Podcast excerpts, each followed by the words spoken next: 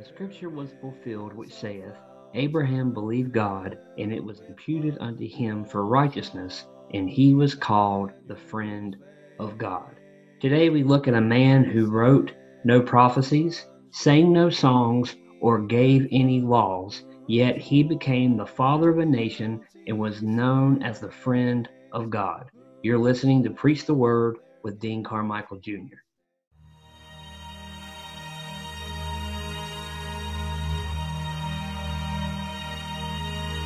Welcome to Preach the Word with Brother Dean Carmichael of Greensboro.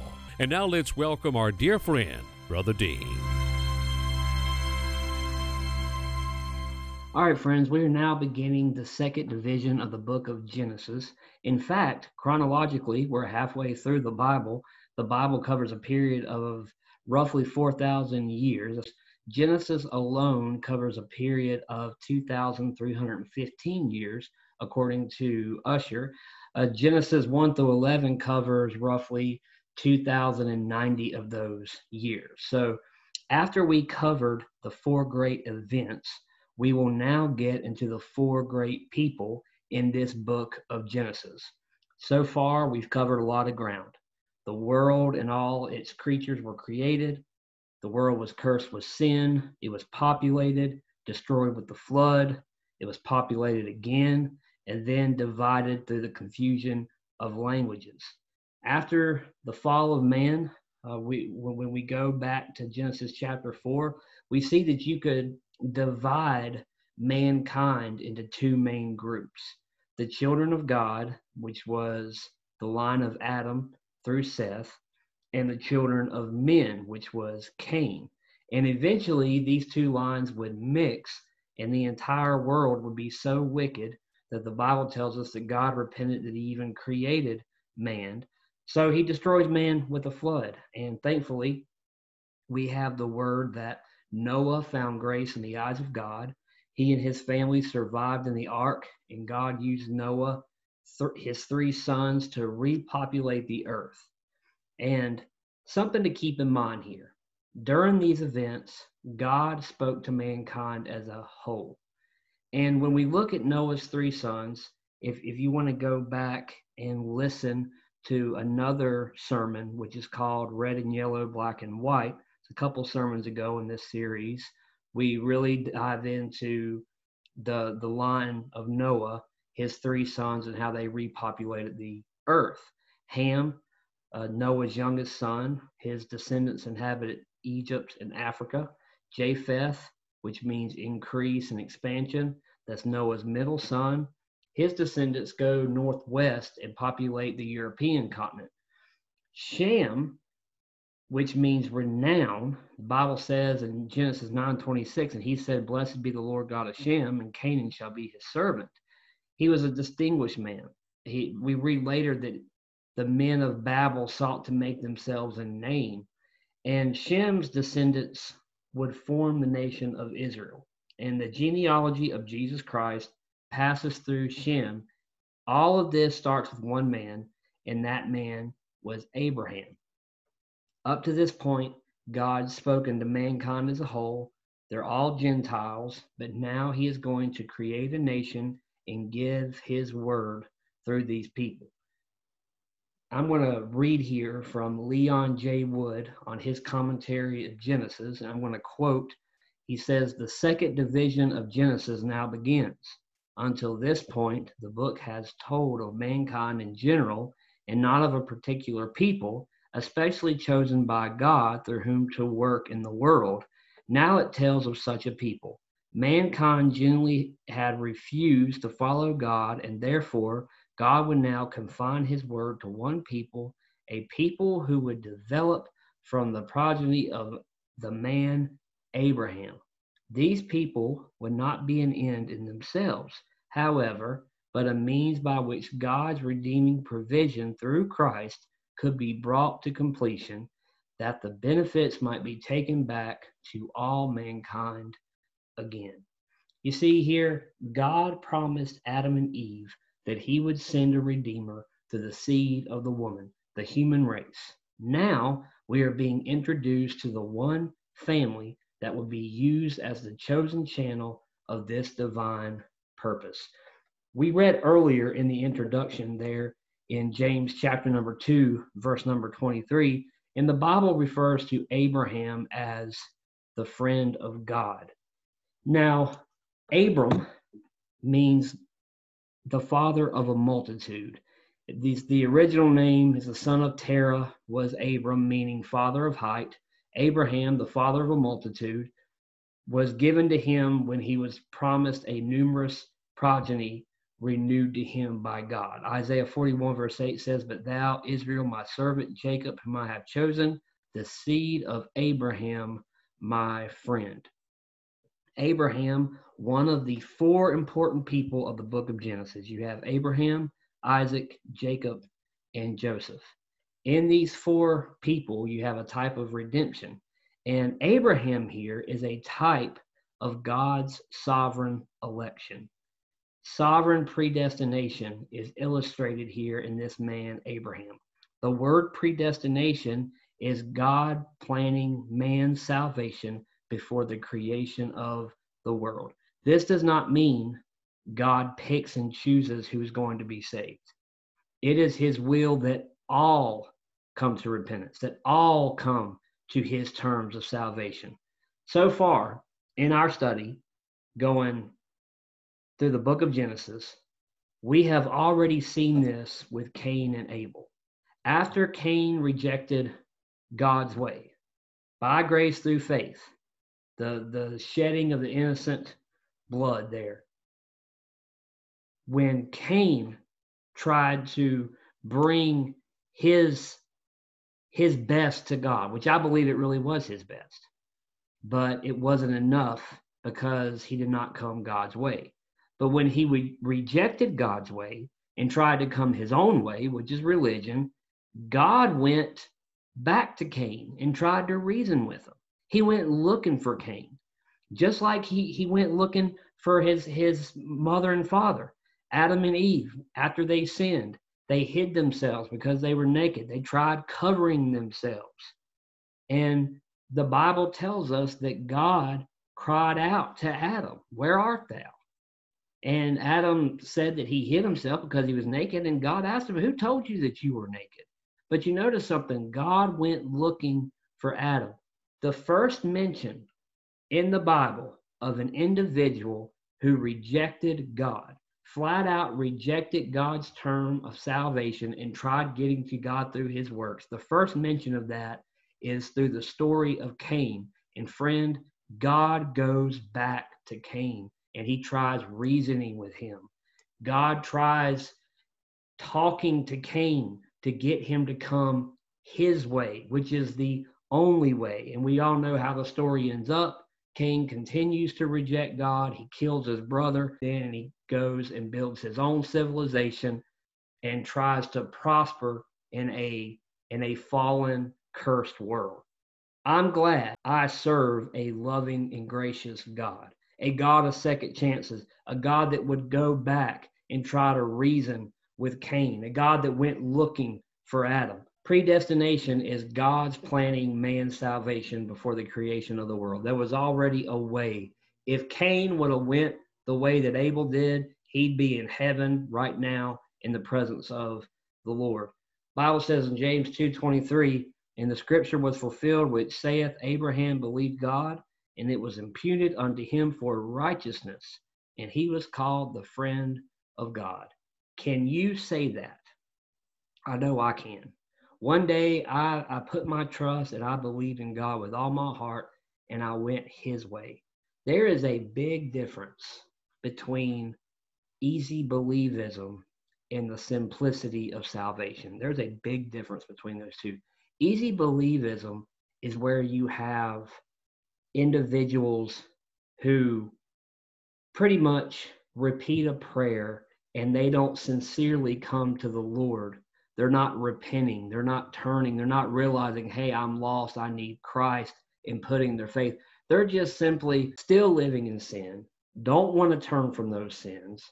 They're just going to recite something and then be done. That's easy believism. That's just a lot of individuals trying to get numbers and statistics and Hey, do you believe in God? Okay, say this prayer. All right, I'm going to put you down that you're one of the people that in our soul winning campaign that we got saved. Friends, that is not Bible, okay? Um, but there is a simplicity of salvation. For whosoever shall call upon the name of the Lord shall be saved. We understand that we're lost. That word repentance, that's a change of mind. You're turning from sin and you're turning to God. If you look at your hand right now, you, you look at the palm of your hand, rotate your hand to where you're now looking at the backside of your hand. That is a complete turnaround. Now you cannot see the palm of your hand. You're only looking at the backside of your hand. You've completely turned. You turned away from sin. Jesus Christ is now the Lord of your life.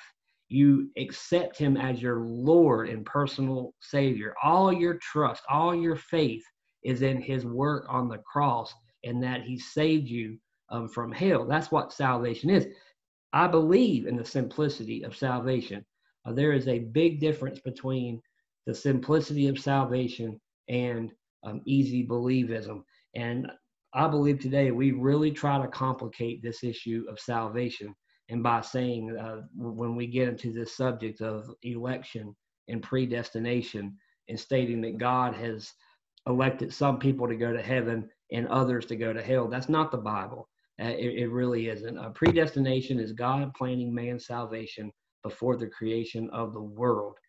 And all throughout the Bible, compare scripture with scripture. It is not God's will that any should perish, but that all should come to repentance, that all should come in a saving knowledge of Jesus Christ.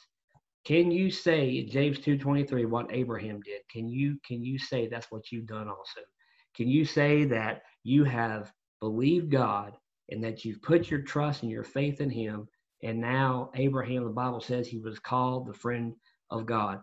I'm glad that I put my trust and faith in Jesus Christ. Just like Adam, just like Abraham, I had faith in God's terms of salvation and I was declared righteous. What what happened to Adam when when God gave Adam and Eve the first prophecy in Genesis chapter 3 verse 15? What happened to Adam after he he called the woman Eve?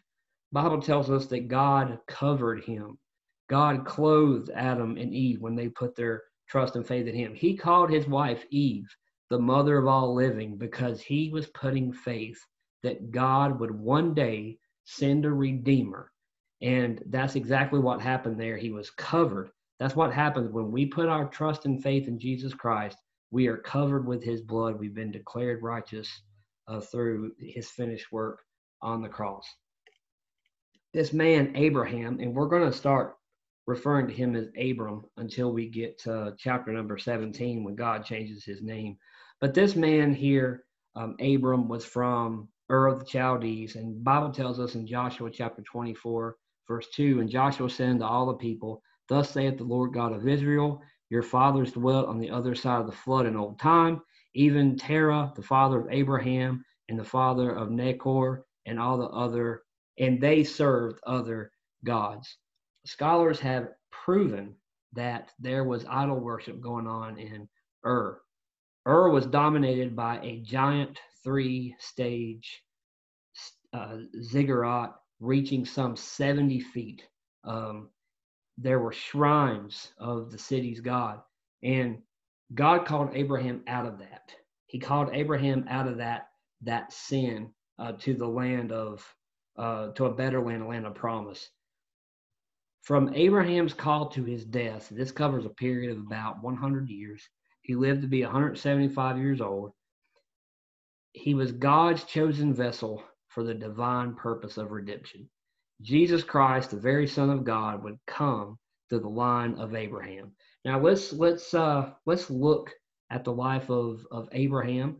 Uh, start out as Abram, and we're going to start out talking about Abraham's calling in Genesis chapter number 12 through 14, Abraham's calling. I'm reading now Genesis 12, verse 1 through 3. Now the Lord had said unto Abram, Get thee out of thy country, and from thy kindred, and from thy father's house, unto a land that I will show thee, and I will make of thee a great nation, and I will bless thee, and I will make thy name great, and thou shalt be a blessing.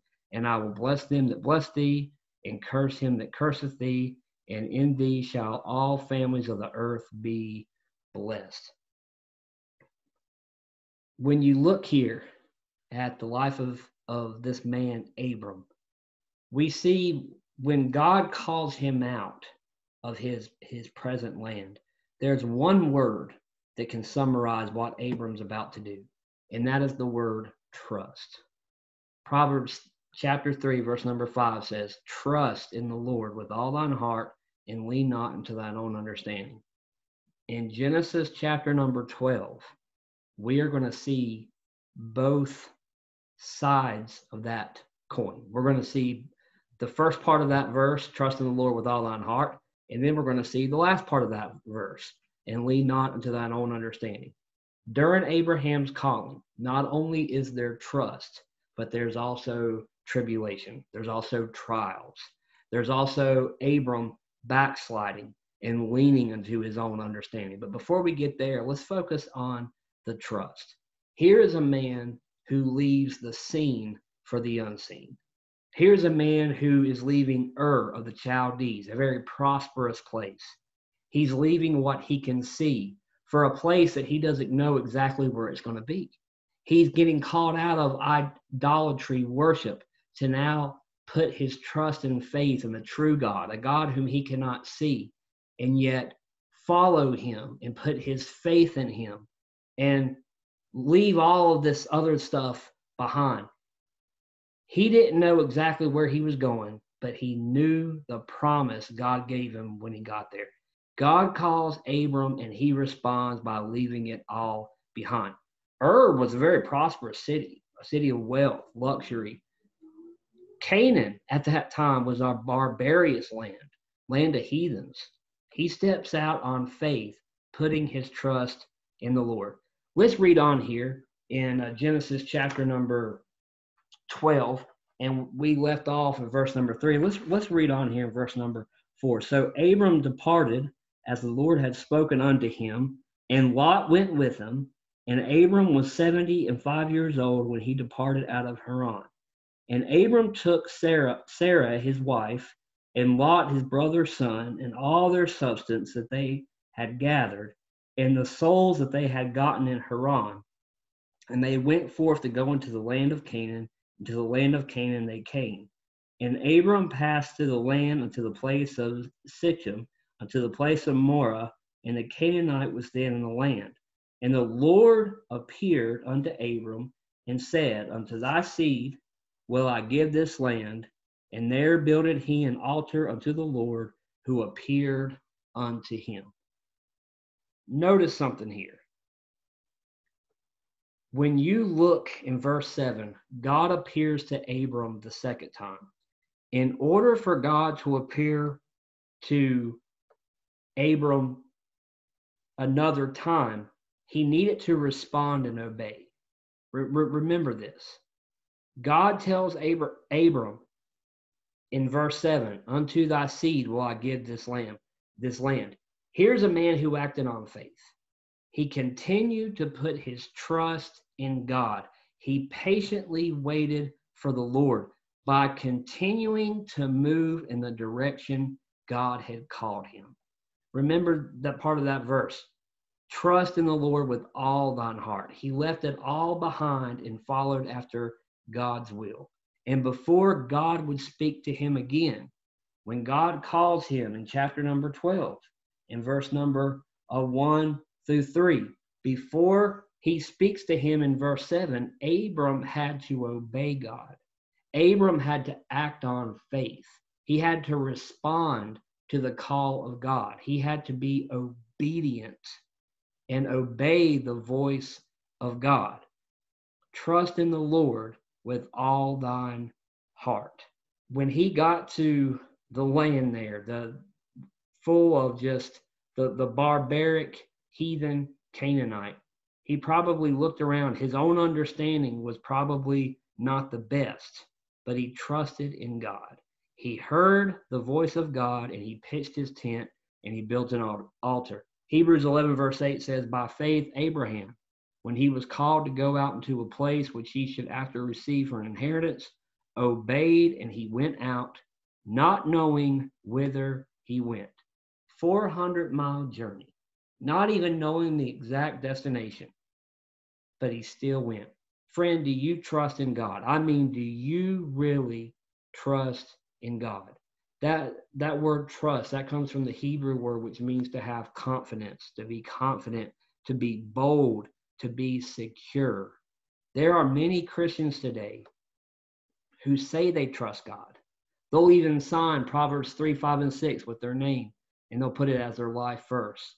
Yet they base their decisions on statistics.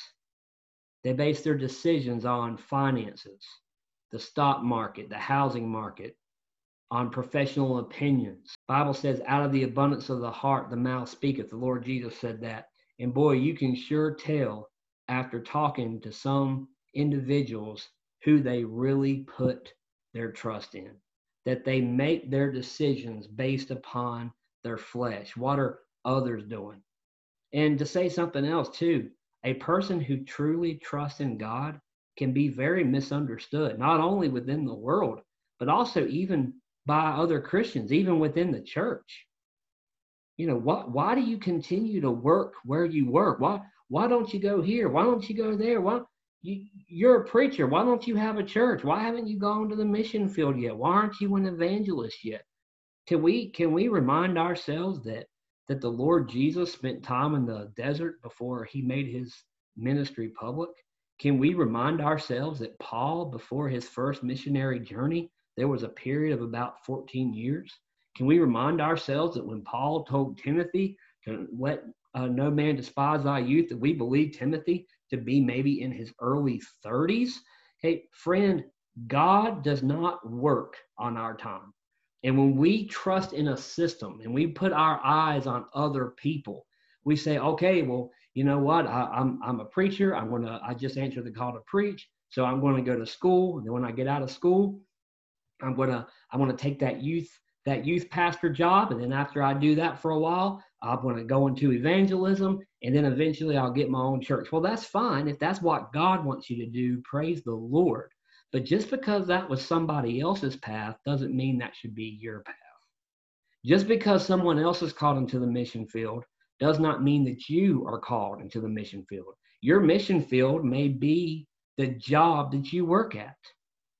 Friend that's listening, a preacher that's listening, God may have a church for you to pastor, but it may be another 15 years before you get that church because God has some training for you to go through.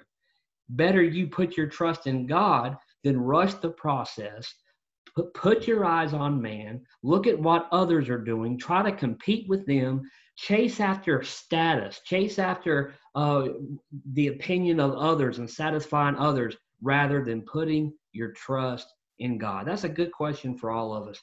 Do you really trust in the Lord? Where is He leading you? When we look at the life of, of, of Abram here, the call of Abram, Abram, Abram's call in Genesis chapter 12, we see the trust that he puts in God in the first eight verses. And then we see the trials. We're going to start out here in verse number nine. And Abram journeyed going on still toward the south. And there was a famine in the land, and Abram went down into Egypt to sojourn there, for the famine was grievous in the land. And it came to pass when he was come near into Egypt that he said unto Sarah his wife, Behold, now I know that thou art a fair woman to look upon. Therefore it shall come to pass when the Egyptians shall see thee, that they shall say, This is his wife, and they will kill me, but they will save thee alive. Say, I pray thee, thou art my sister, that it may be well with me for thy sake, and my soul shall live because of thee. And it came to pass, when Abram was coming to Egypt, the Egyptians beheld the woman, that she was very fair. The princes also of Pharaoh saw her and commended her before Pharaoh, and the women and the woman was taken into Pharaoh's house. And he entreated Abram well for her sake, And he had sheep and oxen and he asses and men servants and maid servants and she asses and camels. And the Lord plagued Pharaoh in his house with great plagues because of Sarah, Abraham's wife. And Pharaoh called Abram and said, What is this that thou hast done unto me? Why didst thou not tell me that she was thy wife? Why saidst thou, She is my sister? So I might have taken her to me to wife. Now therefore, behold thy wife, take her and go thy way. And Pharaoh commanded his men concerning him, and they sent him away, and his wife, and all that he had. Now, notice something here Genesis chapter 12, verse 9. And Abram journeyed, going on still toward the south. And there was a famine in the land, and Abram went down into Egypt to sojourn there for the famine was grievous in the land. Notice something. God does not tell Abram to do this. Trust in the Lord with all thine heart and lean not unto thine own understanding. Here is where Abram leans on his own understanding and he backslides. Abram steps out by faith. He put his trust in God God confirms where he is, where he should be. He builds an altar. He pitched his tent. Then what happens? He keeps going. Bethel means the house of God. Hai there means a heap of ruin. Abraham, Abram rather found the house of God, but for whatever reason, friend, he kept going to a heap of ruin, and boy, is that what he found. A famine hit. So Abram goes down to Egypt. And, and, and what comes next? Tell you what comes next lies, deceit. What did God originally say to Abram when he called him in Genesis 12, verse 2? And I will make of thee a great nation, and I will bless thee and make thy name great, and thou shalt be a blessing. Look what the Bible says in Genesis 12, verse 17. And the Lord plagued Pharaoh in his house with great plagues because of Sarah, Abram's wife. And Pharaoh called Abram and said, What is this that thou hast done unto me? Friend, God did not call Abram out of Ur, out of sin, and set him apart to have him go in his own direction, be rebellious, and then plague the house of Pharaoh. God called Abram to be a blessing. Child of God, God did not call you to be a homewrecker. God did not call you to sow discord in his house. God did not call you to be a stumbling block. God did not call you to uh, live a life of deceit and backsliding. We'll take this even further. God did not call you uh, to sit in the seat of the scornful and make fun of sinners and argue and fuss and fight and talk to people uh, and be arrogant and talk down to people and and wag your head at them and laugh at them and scoff at them. And god did not call you into that. Friends god called us out of sin sin. God called us uh, to, to be saved so he can a um, so we can make things right with him. But god saved us for service. God saved us so we can continue in fellowship. God did not call abram out of the Ur of the Chaldees just so he could go into Egypt and have a plague in the house of Pharaoh. That's not why God called Abram. But Abram backslid. He rebelled. He leaned into his own understanding, and what happened? He brings heartache. He brings deceit. He brings lying, so on and so forth. And he's heard his testimony. Uh, Pharaoh said, Man, I, I want you out of here. Leave, go. He wants nothing to do with Abram. Here's a man God called to be a blessing. And Pharaoh says, I want you out. I want you gone. He brought nothing but a plague with him because he disobeyed God. It's very important that we understand something. When we wander from place to place and cause trouble wherever we go, that is not God. That is us living in the flesh. Very important that we understand that. We're here in Genesis chapter number 12. Uh, we'll come up here on chapter number 13. We're going to continue the story here uh, with the friend of God, the life of Abraham. Until next time, may the Lord bless you. Jesus paid it all, all to him I owe. Sin had left a crimson stain, washed it white as snow. Thank you for listening to Preach the Word with Brother Dean Carmichael from Greensboro. You can email Brother Dean, preachtheword87 at outlook.com. Preach the Word 87 at Outlook.com. You also can follow our dear friend Brother Dean Carmichael on Facebook, Facebook.com forward slash Dean Carmichael Jr.